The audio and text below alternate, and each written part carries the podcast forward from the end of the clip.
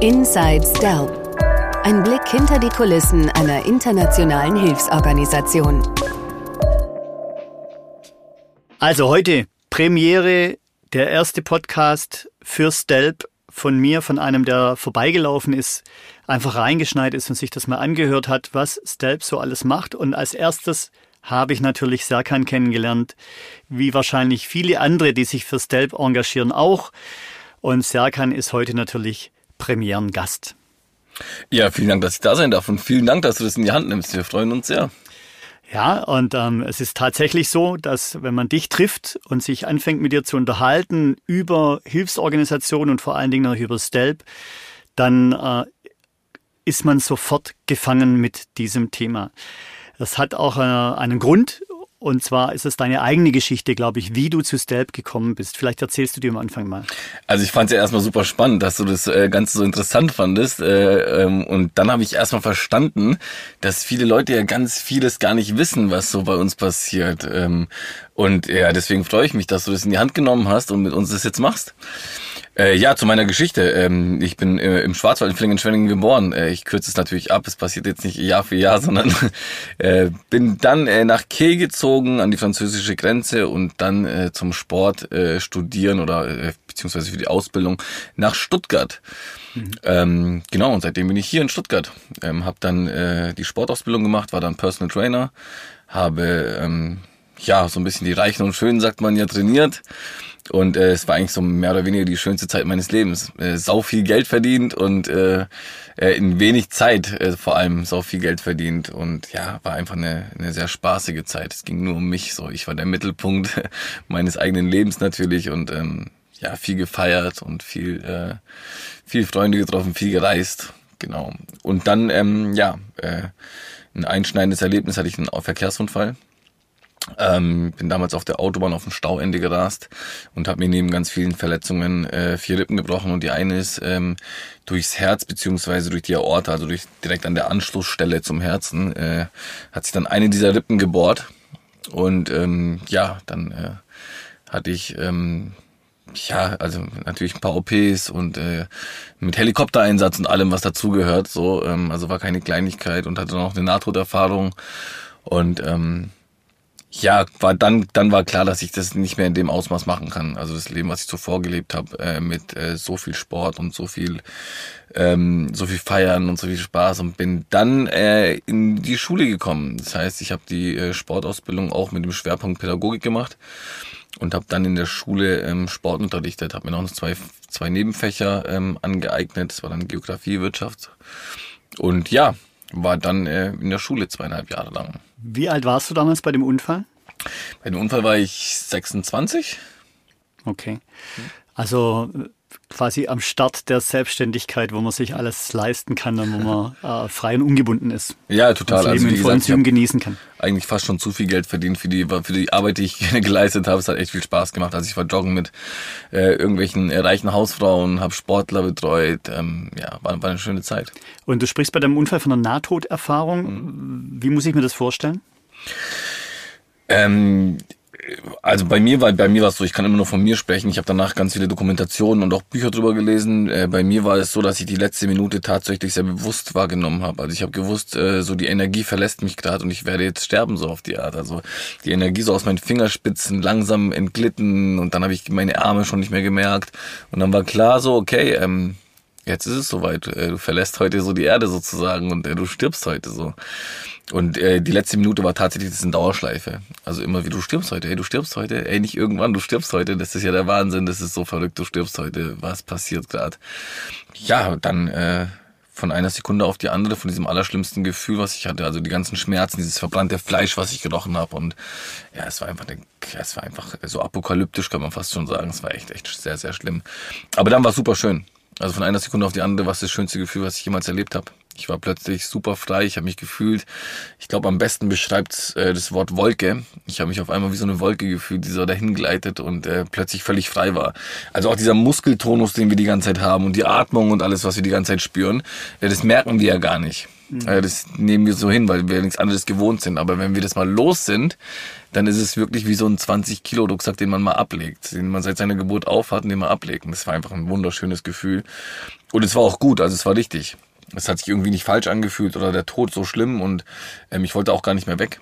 Dann hast du überlebt. Genau, dann habe ich überlebt. Bin dann ein paar Tage später äh, in der Intensivstation aufgewacht und ähm, ja, und habe überlebt.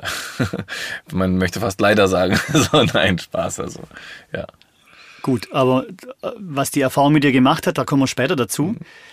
Was ist dann passiert, wo du den Lehrerjob angetreten hast? Ähm, ja, äh, als ich dann, als ich dann äh, an der Schule war, habe ich ähm, ja, ich habe mich immer wieder mal für so Kleinigkeiten eingesetzt. Ein Kumpel von mir hat ein Hotel, der hat sein Hotel aufgelöst, die alten Fernseher äh, habe ich im Flüchtlingsheim vorbeigebracht und hatte dann schon so ein paar Berührungspunkte, aber ich habe irgendwie nie wirklich viel getan. Es war immer so ein bisschen was fürs Gewissen, hatte ich so das Gefühl. So, man glaubt, ich glaube, jeder Mensch glaubt von sich, dass er ein guter Mensch ist. Ich glaube, es gibt keinen Mensch, der von sich selber behaupten würde, er ist ein schlechter Mensch. Äh, die Frage ist nur, ob man das Bild dann wirklich auch erfüllt äh, nach außen hin. Ähm, und ich hatte immer das Gefühl, dass ich das irgendwie nicht erfülle dass ich äh, viel rede und viel quatsche und ähm, dass ich das irgendwie nicht so erfülle, wie ich es gerne erfüllen würde. Und dann hatte ich ein Erlebnis in der Bar.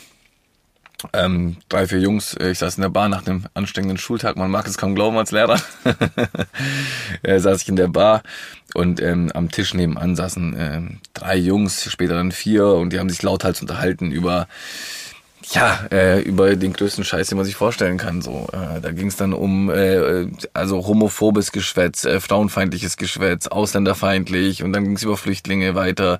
Also es war ähm, es war der Wahnsinn. Also es war kaum zu glauben, dass die Jungs es ernst meinen und alle in der Bar haben auch schon den Kopf geschüttelt und konnten es nicht glauben. Und irgendwann habe ich mich eingemischt und bin dann ähm, ja so reingegrätscht und habe ihnen äh, gesagt, was für Arschlöcher sie doch sind und bin mir dabei ziemlich geil vorgekommen, muss ich sagen. Also ich habe mir dann so ein bisschen selber auf die Schulter geklopft. Aber im nächsten Moment, so gut wie es mir ging, so schlecht ging es mir dann auch. Also ich bin dann aus dieser Bar rausgelaufen und hatte so eine Art kleine Depression, weil ich eben dachte, ey, du schwätzt ja nur. Im Endeffekt ist dein Mehrwert für die Gesellschaft genauso groß äh, wie der Mehrwert von den Jungs, nämlich der liegt bei null. Ja, und dann habe ich mich so ein bisschen mit den Jungs verglichen und das wollte ich nicht. Und ähm, aber ich war so und es ging mir, wie gesagt, ziemlich schlecht. Und am selben Abend saß ich dann vorm Fernseher, habe mir noch ein Bier aufgemacht ähm, und ähm, habe dann auf den Fernseher geschaut und dann habe ich äh, in den Nachrichten gesehen, wie Kinder an einem Bahnhof saßen und gefroren und gehungert haben. Und ich konnte das nicht einordnen. Es waren nicht Bilder, die in Afrika entstanden sind oder in Südostasien oder in Südamerika, in der Favela oder so. Nee, äh, es sah relativ europäisch aus. Und in dem Moment war dann noch eingeblendet, ähm, in der Bauchbinde war dann eingeblendet äh, Slowenien. Und dann war ich so ein bisschen geschockt. So, ich so, okay, wie kann es sein, dass wenige Autostunden von meinem Wohnort entfernt, ey, so viele Kinder an dem Bahnhof sitzen und hungern müssten. Es war 2015, die Flüchtlingskrise ging gerade los. Und die Aufnahmen äh, haben Kinder gezeigt, die ähm, alleine losgelaufen sind. Also 14, 15, 16-jährige Jungs und Mädchen, die dann tatsächlich an diesem Bahnhof gestrandet sind. Ähm, und dann naiv und spontan habe ich mich entschlossen, äh, ich packe jetzt einfach so ein paar Klamotten, äh, pack sie in den Wagen und fahre sie jetzt los. Es war Freitagnachmittag und dann dachte ich, ja, ich habe das Wochenende Zeit. Ähm, das mache ich jetzt einfach. Und dann hat mich zum Glück ein guter Freund angerufen, der gesagt hat, ey, ähm, Serkan, die Aktion ist für den Arsch. So.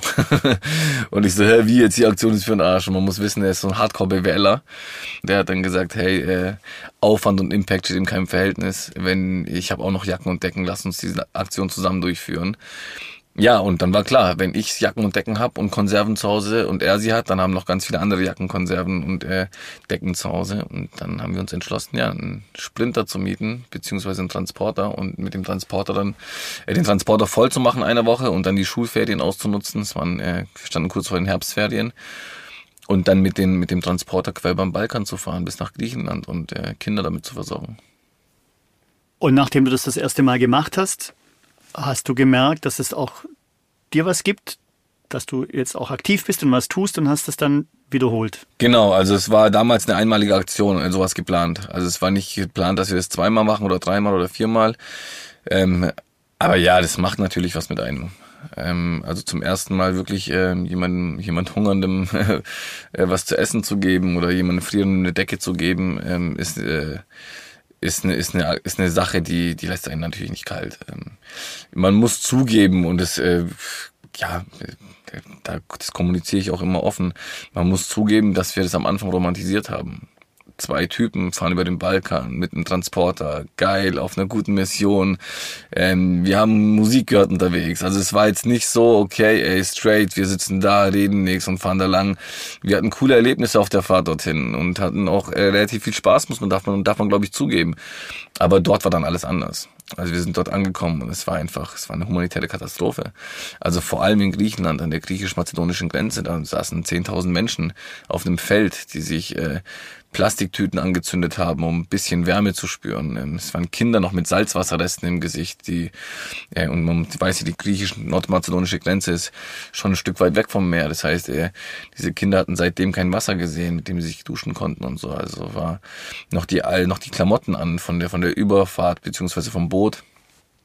Ähm, also vom Wasser, vom Salzwasser, es war, es war, es war eine einzige Katastrophe. Es war wirklich eine Katastrophe. Wir saßen da und mussten erstmal schlucken und, äh, und ähm, ja, wurde uns erst klar, was wir eigentlich machen. So. Ist also eigentlich eine gehörige Portion Naivität. Das ist ja Total. das Schöne daran, wenn man, wenn man naiv irgendwas mhm. beginnt.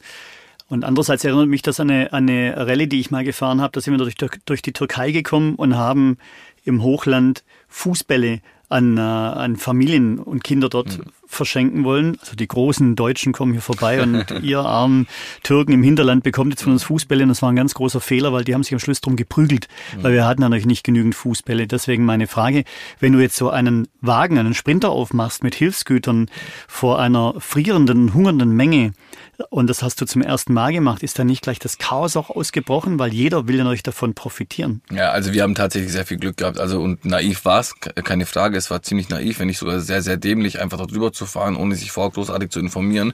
Natürlich haben wir viele Berichte gelesen. Natürlich haben wir uns so, so ein bisschen informiert. Aber wie so eine Verteilung genau abläuft, das wussten wir natürlich nicht. Also wir waren super, super blauäugig. Ähm, haben aber dann zum Glück, äh, als wir unterwegs dorthin waren, äh, gleich am Eingang äh, dieser, dieser Ansammlung der Menschen jemanden vom UNHCR getroffen.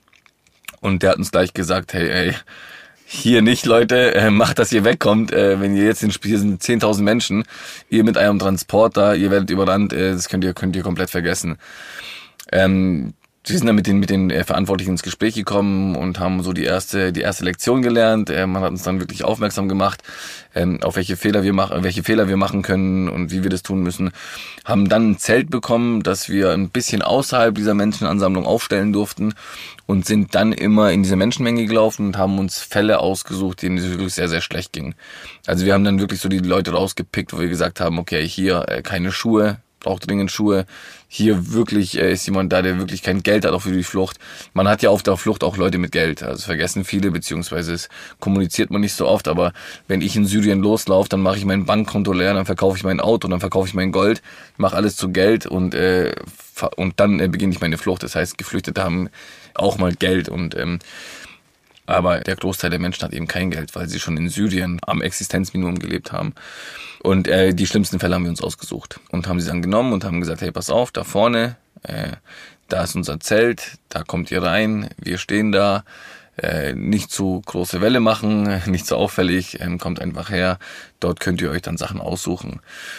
Genau, was wir von Anfang an, glaube ich, ganz gut gemacht haben, ist, dass die Leute sich das aussuchen konnten, dann, dass es eben nicht so eine Verteilung war, der erste, der kommt, bekommt die Decke, der zweite die, der dritte die, oder die äh, dritte, die vierte, die fünfte, dass wir eben dann äh, das möglichst äh, so gemacht haben, dass die Leute sich äh, so ein bisschen auch ihre Würde so erhalten konnten. So, ich darf mir das aussuchen. Am Ende hatten wir so ein Zelt mit so einem kleinen Shop drin, wo die Leute einfach reingekommen sind und was, sich was genommen haben. Es war, war dann ähm, ja äh, sehr schön auch zu sehen, wie die Leute sich gefreut haben.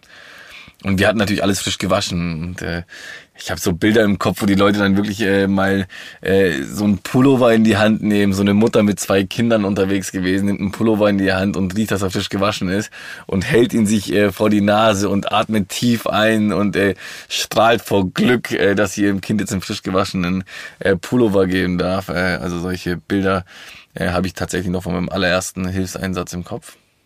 Mit welchen Gefühlen bist du dann zurückgekehrt?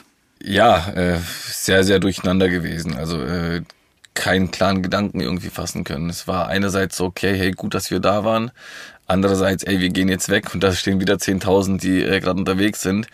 Ähm, also Kampf gegen Windmühlen, dann wieder der Gedanke, okay, aber diesem kleinen Jungen, dem kleinen Mädchen, äh, dem Vater hast du geholfen, äh, das Kind hast du zum Lächeln gebracht und äh, ja, sehr, sehr gemischte Gefühle.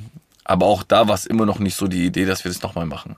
Es hat einfach so viel Arbeit gekostet. Also äh, neben der, neben dem Job da so, so ein Ding zu organisieren.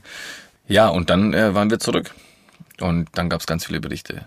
Also von diesen zwei Typen, die so verrückt waren und einfach durch über den Balkan zu fahren. Äh, Radioberichte, äh, äh, teilweise äh, regionale Fernsehsender haben sich dafür interessiert. Ähm, ja, äh, die Presse natürlich, also die Printmedien waren ganz vorne mit dabei. Ähm, ja, und dann haben wir ganz viele Angebote bekommen. Hey, ich habe hier 100 Decken, Etikettenfehler, möchtet ihr die haben, sonst landen die im Müll. Ich habe hier noch 40 Euro, ich habe von euch in der Zeitung gelesen, ich würde die euch gerne überweisen. Ich habe hier noch dies und das und äh, hier noch ein paar Lebensmittel, die laufen in einem Monat ab, möchtet ihr die haben, sonst landen die im Müll. Und wir haben alles abgewehrt und gesagt, hey, nee, ähm, das war eine einmalige Aktion. Äh, wir machen das nicht äh, beruflich, wir machen das nicht äh, professionell, aber es hat nicht aufgehört. Und irgendwann habe ich dann gesagt, hey, wir müssen das nochmal machen. Und dann haben wir das auch nochmal gemacht und sind dann nicht nur auf dem Festland gewesen, sondern bis auf den griechischen Inseln. Und das war dann eine Nummer härter nochmal. Also es war eine Nummer ist untertrieben, es war dann nochmal drei, vier, fünf Nummern härter. Damals haben wir dann nicht nur einen Transporter voll gemacht, sondern drei LKW, die wir voll beladen haben, also drei kleine LKW. Ja, und ähm, wir waren dort und haben uns anfangs wollten wir nur ein bisschen uns um die Logistik kümmern auch. Und ähm, allerdings gab es dann Sturm zu dem Zeitpunkt, als wir da waren. Alle, die in der Türkei losgefahren sind, äh, sind tatsächlich ertrunken. Also es ist oder sind erst gar nicht losgefahren äh, wegen diesem Sturm eben. Also es ist niemand auf der Insel angekommen. Und von heute auf morgen war es dann tatsächlich so, dass äh, äh die See total durch war. Und ähm, das war bis dahin äh, mit Abstand meine schlimmste Nacht. Also bis dahin. Danach kamen noch ein paar Nächte äh, in den Jahren, äh, die äh, noch viel schlimmer waren, aber in, da war das wirklich eine Katastrophe. Also es kamen 1000, 2000 Menschen äh, kamen damals auf den Booten an, weil sich eben so ein Rückstau gebildet hat in der Türkei.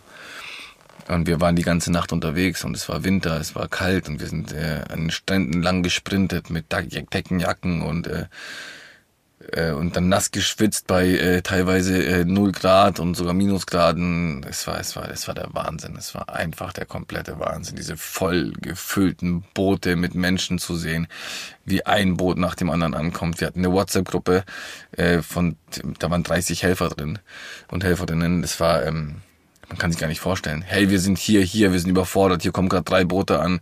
Hey, wir sind hier, hier, ein komplettes Boot nur mit Kindern. Äh, wir brauchen warme, äh, äh, warme Räumlichkeiten. Hey, wir brauchen das und das. Es war diese WhatsApp-Gruppe, ich habe sie noch äh, auf meinem Handy. Ähm, diese Chats, es ist einfach, es war ein völliger Wahnsinn. Es war völliger Wahnsinn, wirklich. Ähm, man kann es gar nicht, man kann es gar nicht beschreiben. Und kann man dann sagen, dass sich das dann nicht mehr losgelassen hat? Ja, genau. Also nach dem zweiten Mal war klar, ich muss es, ich muss es öfter machen. Also beim ersten Mal war klar, wir machen es einmal, beim zweiten Mal war es klar, wir lassen es beim, beim zweiten Mal. Es geht einfach nicht mehr, wir können das nicht mehr nebenbei machen, wir können das nicht stemmen. Ähm, es funktioniert einfach nicht mehr, wir können das nicht in dem Nebenbei machen. Aber dann, dann, als sie diese Bilder gesehen haben und gesehen haben, was wir getan haben, äh, beziehungsweise wie sehr wir helfen konnten, war klar, äh, das, das müssen wir, das müssen wir nochmal machen. Es kann, äh, ich komme auf keinen Fall mehr in mein normales Leben zurück. Äh, das war in dieser Nacht klar. Also äh, ja, so klar wie selten irgendwas in meinem Leben. So, ja. Kannst du dich noch an die Gedanken erinnern, dann an dem ersten Schultag nach dieser Aktion, wie der für dich war? Also wieder in einer behüteten Schule aufzutreten oder reinzukommen und der deutsche Alltag geht weiter? Ja, ja, also es war ähm, einfach Wahnsinn so. Ähm, da habe ich zum ersten Mal von zwei Welten gesprochen äh, in denen wir tatsächlich leben. Ähm, ich weiß noch, wie ich völlig fertig in Stuttgart ankam mit dem Rucksack auf den Schultern und dann äh, über den Schlossplatz gelaufen bin. Ich bin dann am Schlossplatz ausgestiegen. Ich musste irgendwas erledigen und dann äh, wollte ich nach Hause und habe mich dann auf diese Treppe gesetzt, äh, an die große Treppe am Schlossplatz und habe dann ähm, die Leute angeschaut, wie sie da mit ihren vollen Einkaufstüten an mir vorbeilaufen und äh, im Café ihren, ihren Kaffee trinken. Und ähm, ich habe das so beobachtet und ich habe das wirklich so auch mich wie von oben gesehen, wie ich allein auf dieser Treppe sitz und denk so, hey, wisst ihr eigentlich, was zwei Flugstunden von hier entfernt passiert? So, äh, ihr bekommt es in den Nachrichten mit, aber ähm, ich hatte einfach ein komplett anderes Bild davon. Also diesen Leuten in die Augen zu sehen, ist äh, das ist was komplett anderes. Das ist einfach was ganz anderes. Also ich dachte auch, ich kenne diese Bilder aus den, aus den Nachrichten. Was soll mich da bitte erschüttern? Was, ich bin äh, ein junger Typ, äh, so Mitte, Ende 20. Ähm, ich, das wird doch kein Stress sein, mir das reinzuziehen. Ich verteile ein paar Decken und alles ist cool irgendwie. Aber äh, davon war ich dann weit entfernt. Also es hat mich äh, ja seitdem, also wirklich seitdem äh, keine einzige Nacht mehr äh, verbracht, ohne irgendwie drüber nachzudenken, so was was da draußen passiert. So ähm, völliger Wahnsinn, völliger Wahnsinn einfach, dass äh, dass diese beiden Sachen parallel passieren so. Und dann hast du dein eigenes Ja. Sicherheitsnetz, den Lehrerjob quasi aufgegeben. Äh, nicht gleich. Ich habe das am Anfang äh, immer in den Schulfertigen gemacht. Vom ersten Ferientag bis zum letzten war ich dann immer unterwegs. Ähm, und irgendwann ging es dann nicht mehr. Also das war ja immer noch so, also äh, Hobby ist ein doofes Wort dafür, aber es lief halt nebenbei, neben dem Job ab. Ähm, und irgendwann war das aber der Hauptjob. Also es war dann nicht mehr so, ich kann das gleichzeitig machen. Es war dann klar, ich muss entweder die eine Sache aufhören oder die andere. Und ähm, ja, nur Lehrer sein hat nicht mehr funktioniert. Das wäre nicht mehr gegangen. Ich muss noch mal kurz fragen, welche Klassen hast du damals unterrichtet? Waren das dann so Dritt- und Viertklässler? Am Ende, dadurch, dass ich immer weniger Zeit hatte, das hat natürlich auch, ähm, haben natürlich auch alle mitbekommen, habe ich ähm, nur noch, also ausschließlich nur noch die Hausaufgabenbetreuung gemacht. Ähm, das war dann tatsächlich die Grundschule. Ja, also nur noch die Grundschule, ab und zu vertretungsweise in der Schule dann äh, im Gymnasium gearbeitet.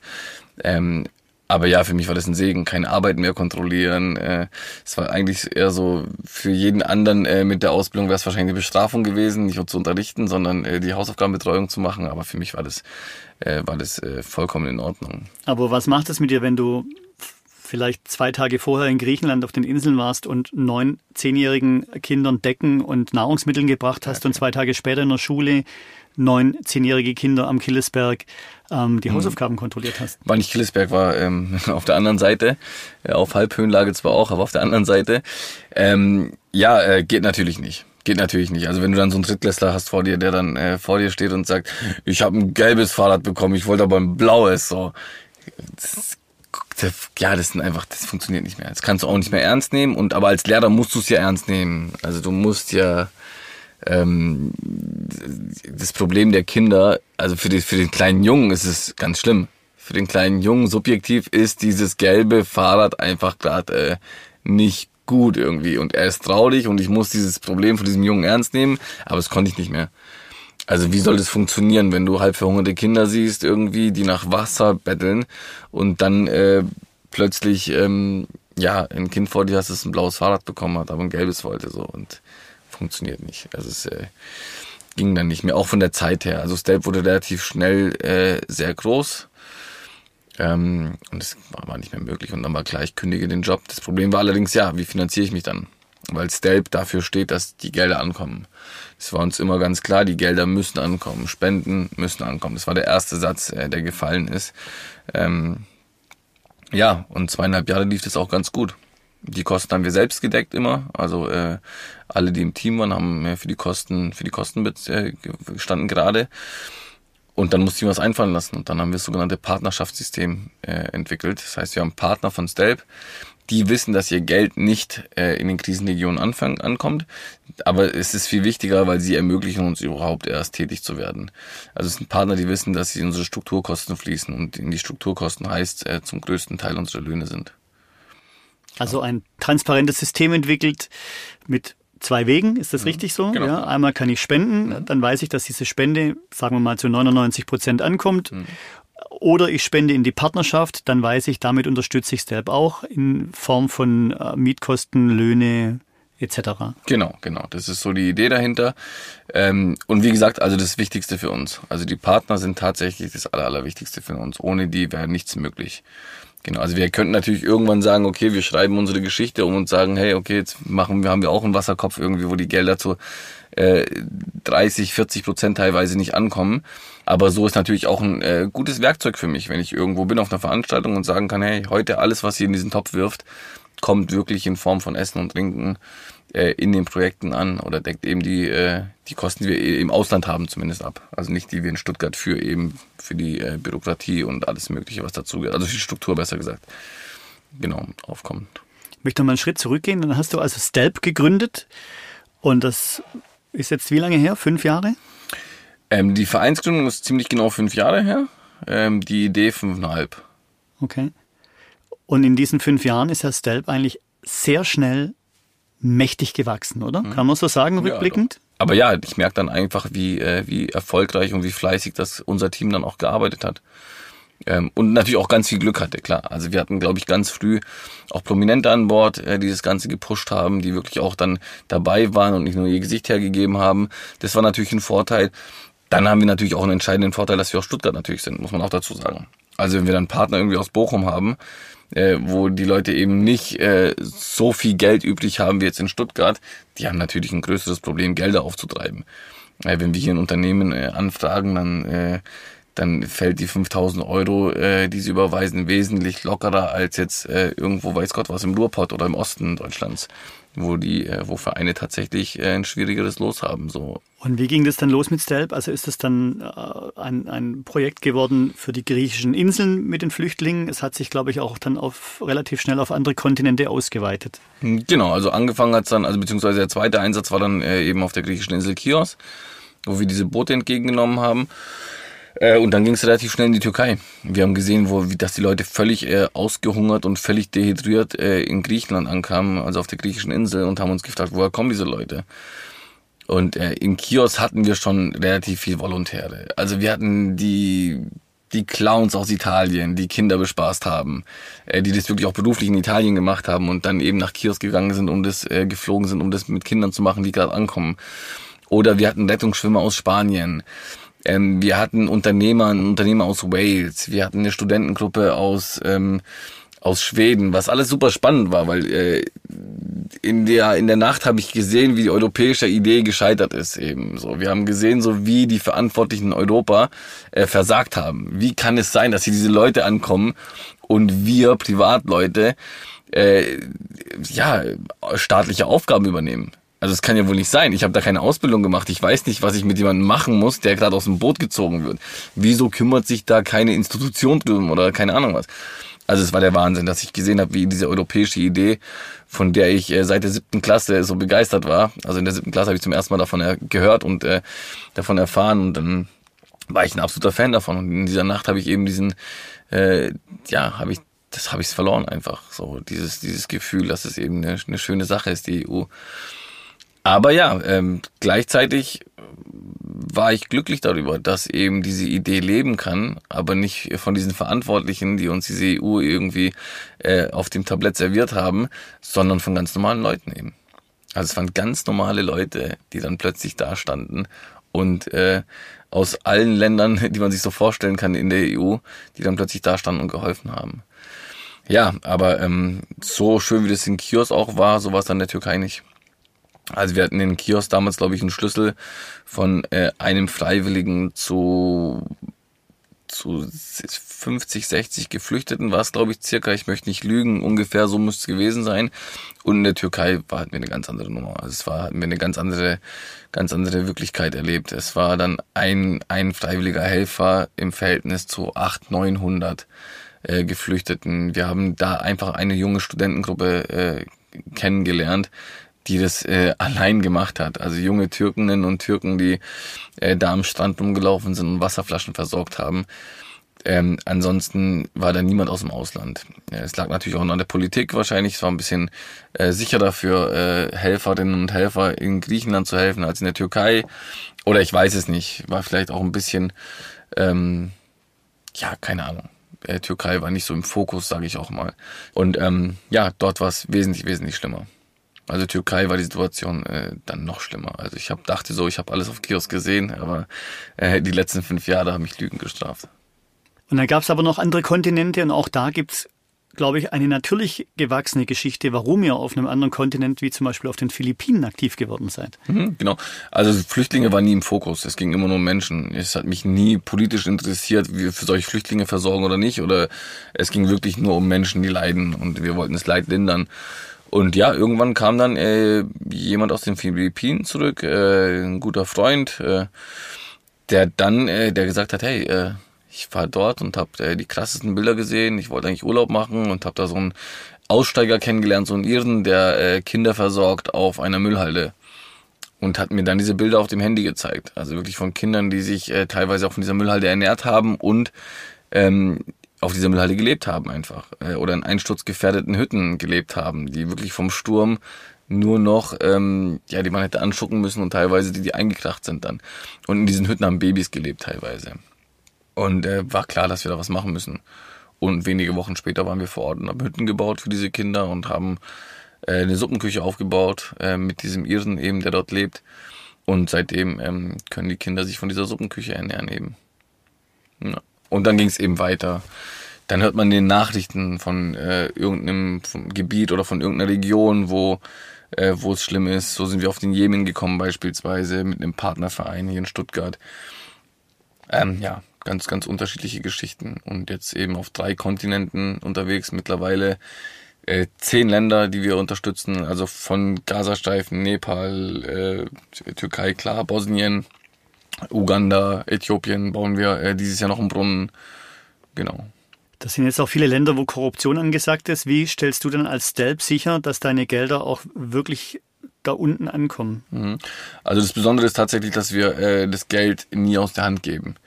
Also wir haben äh, ganz wenige Leute im Verein, die wirklich das Geld ähm, aus der Hand geben dürfen. Also aus der Hand geben heißt in dem Fall äh, an der Theke stehen und äh, die Rechnung bezahlen.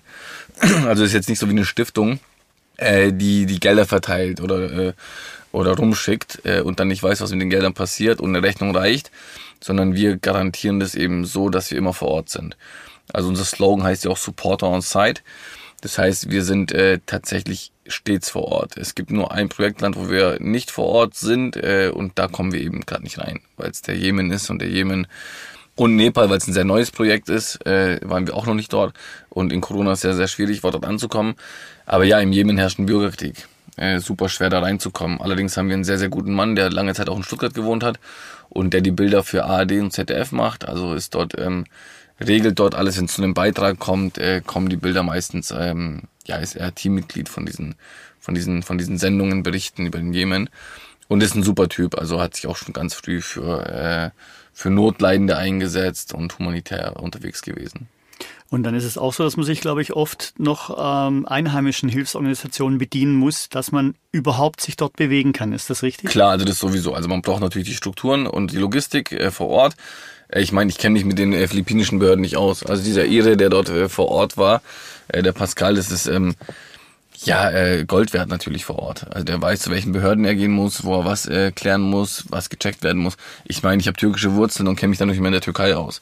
Also selbst in der Türkei wäre ich verloren ohne äh, lokale äh, Supporter, die uns ja, also auch ganz doof. Ähm, die Türen öffnen. Genau, also auch ganz doof. Ich kann natürlich in den Supermarkt gehen und ähm, keine Ahnung, 50, äh, 5 Kilo Packungen Reis kaufen.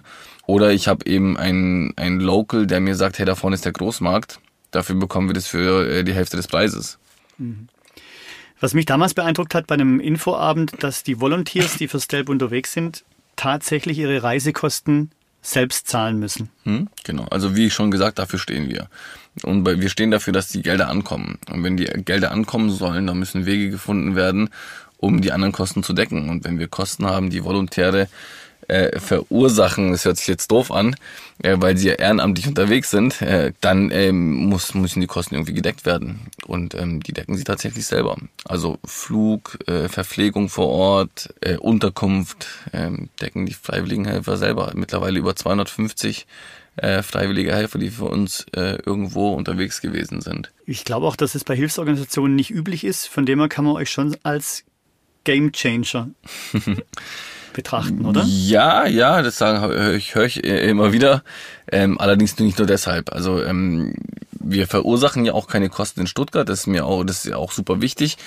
Ähm, also diese Partner, die wir haben, die bezahlen ja äh, zum Beispiel nicht unsere Flyer oder die bezahlen nicht unsere Fotografen.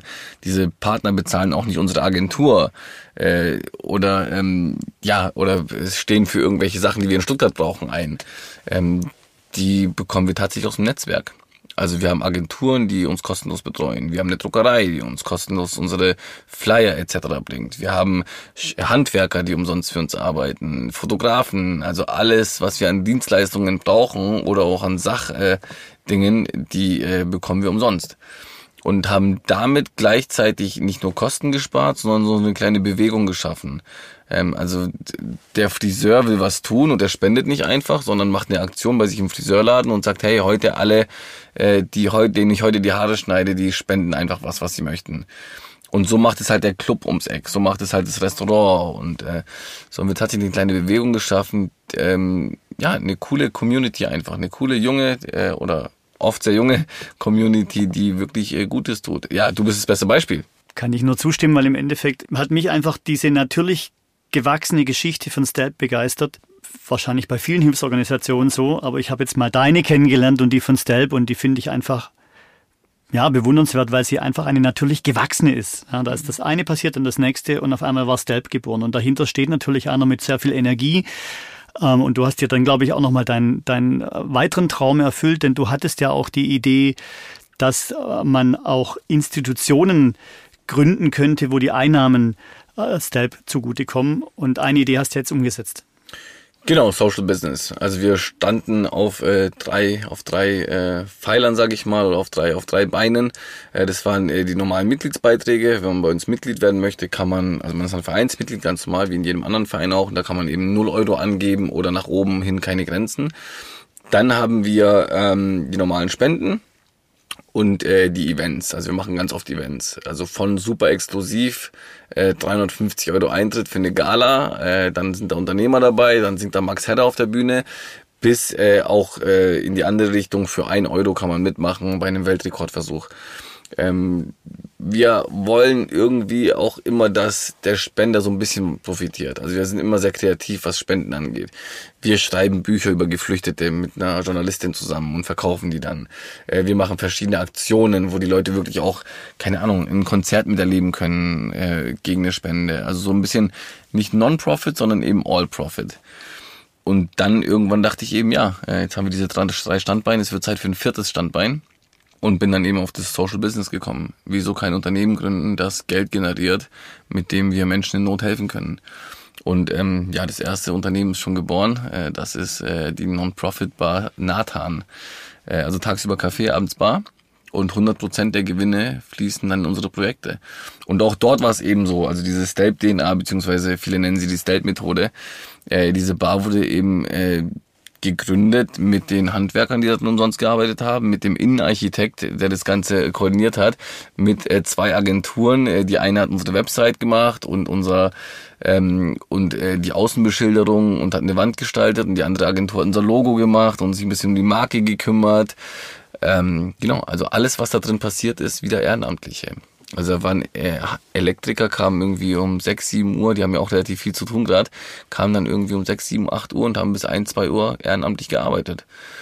Und äh, ja, da haben wir wieder so ein Spirit geschaffen, so eine, so eine, so eine Idee von ganz, ganz viele Leute, die ihre Skills, ihre Fähigkeiten in so einen Topf werfen oder in so einen Trichter werfen, dann kommt eben unten dabei was äh, ganz Geiles raus und äh, das haben wir jetzt eben mit dem Nathan erreicht und äh, ja, auch die die Mitarbeiter, alle ehrenamtlich. Also wir dachten am Anfang, schaffen wir das mit ehrenamtlichen Mitarbeitern, das in die Wege, in das, ins Leben zu rufen. Und nach zwei, drei Wochen haben sich äh, 60 ehrenamtliche Helfer gemeldet, die es mittlerweile auch ziemlich cool finden, irgendwie mit Stelp, äh, für Stelp was zu tun. Natürlich mit, mit, dem, mit dem Fokus natürlich was Gutes zu tun. Aber wir haben, glaube ich, äh, es geschafft, so in Stuttgart zumindest, so ein, ja, so, so, so, so, so eine Bewegung zu schaffen, wo es einfach auch Spaß macht, mit uns zusammenzuarbeiten. Und ähm, ja, äh, von mir aus kann es gerne so weitergehen. Ist dieses Zwischenmenschliche dann auch die Kraft, die dich so weiterträgt, also hier im, im, im Alltag? Ja, total. Also ich bin, ich bin super happy über, über das ganze Team. Und das Team ist ja wirklich riesengroß. Also wenn man da alle zusammenzählt, sind wir mittlerweile über 500. Und ähm, ist einfach geil, wenn ich dann, also letztes Jahr ging es natürlich nicht, äh, Corona-bedingt, aber das Jahr davor hatten wir eine Weihnachtsfeier. Und dann siehst du halt den super alternativen volltätowiert, äh, der äh, da sitzt in seinem Batik-Shirt und daneben sitzt der Typ äh, mit der hochgezogenen Krawatte, äh, Unternehmer ist oder oder Banker ist oder sonst irgendwas.